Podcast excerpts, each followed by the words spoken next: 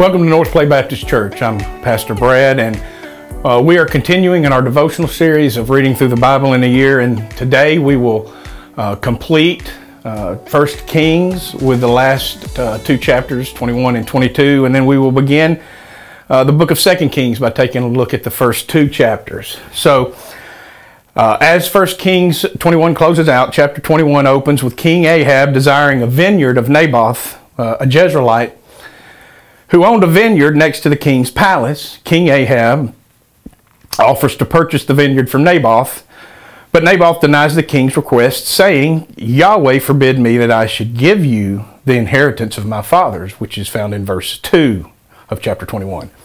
This enraged the king. Seeing this, the king's wife Jezebel devises a scheme to bear false witness against Naboth and have him executed for cursing God and the king. Naboth is killed. Yahweh then condemns both King Ahab and his wife Jezebel. Ahab humbles himself, staying the hand of Yahweh, uh, Yahweh's immediate condemnation of Ahab, saying, "Because he has humbled himself before me, I will not bring the evil in his days, but I will bring evil upon his house in his son's days." And that is found in verse twenty-nine of chapter twenty-one. Moving along to chapter twenty-two, opens with King Ahab of Israel and Jehoshaphat, king of Judah, joining forces against the Syrians at Ramoth-Gilead.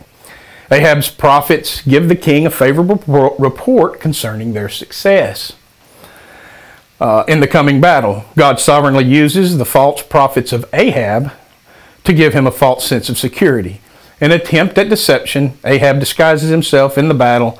The king of Syria told his thirty-two commanders not to fight with small or large, but against the king of Israel alone. When the commanders see Ahab's deception, they turn back from pursuing him. And verse thirty-four says, "Now a certain man drew his bow at random and struck the king of Israel in a joint of the armor." This proved to be a fatal wound for Ahab. Chapter twenty-two closes with Ahab's son Ahaziah taking his father's place as king of Israel. We open and we uh, begin now in chapter one of Second Kings. We read of Ahaziah, king of Israel, falling through the lattice in his upper chamber and becoming and becoming ill. He sends messengers to inquire of Beelzebub, the god of Ekron, if he will die from this sickness. So God sends Elijah, the king, to Ahaziah, asking him, "Is it because there is no God in Israel that you are, jo- are going to inquire of Beelzebub, the king, the god of Ekron?" God, speaking through his prophet Elijah, tells him that he will not get up from his bed, but that he will surely die.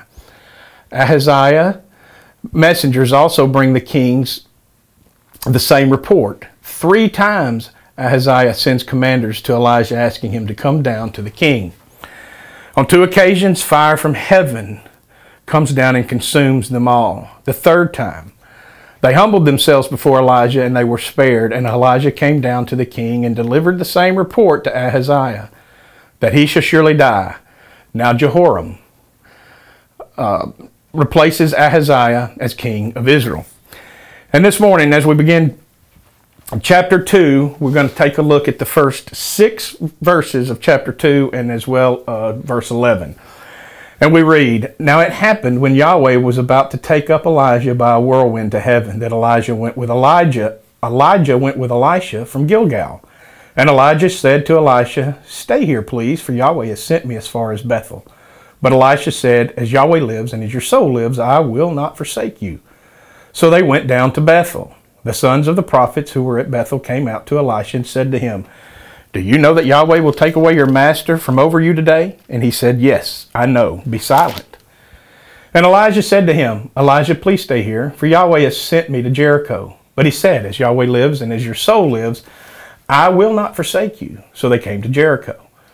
Then the sons of the prophets who were at Jericho approached Elisha and said to him, 'Do you know that Yahweh will take away your master from over you today?' And he answered, 'Yes, I know. Be silent.' Then Elijah said to him, 'Please stay here, for Yahweh has sent me to the Jordan.' And he said, 'As Yahweh lives and as your soul lives, I will not forsake you.' So the two of them went on." And we skip down to verse eleven. "As they were going along and talking, behold, there appeared a chariot of fire and horses of fire. And it separated the two of them, and Elijah went up by a whirlwind to heaven.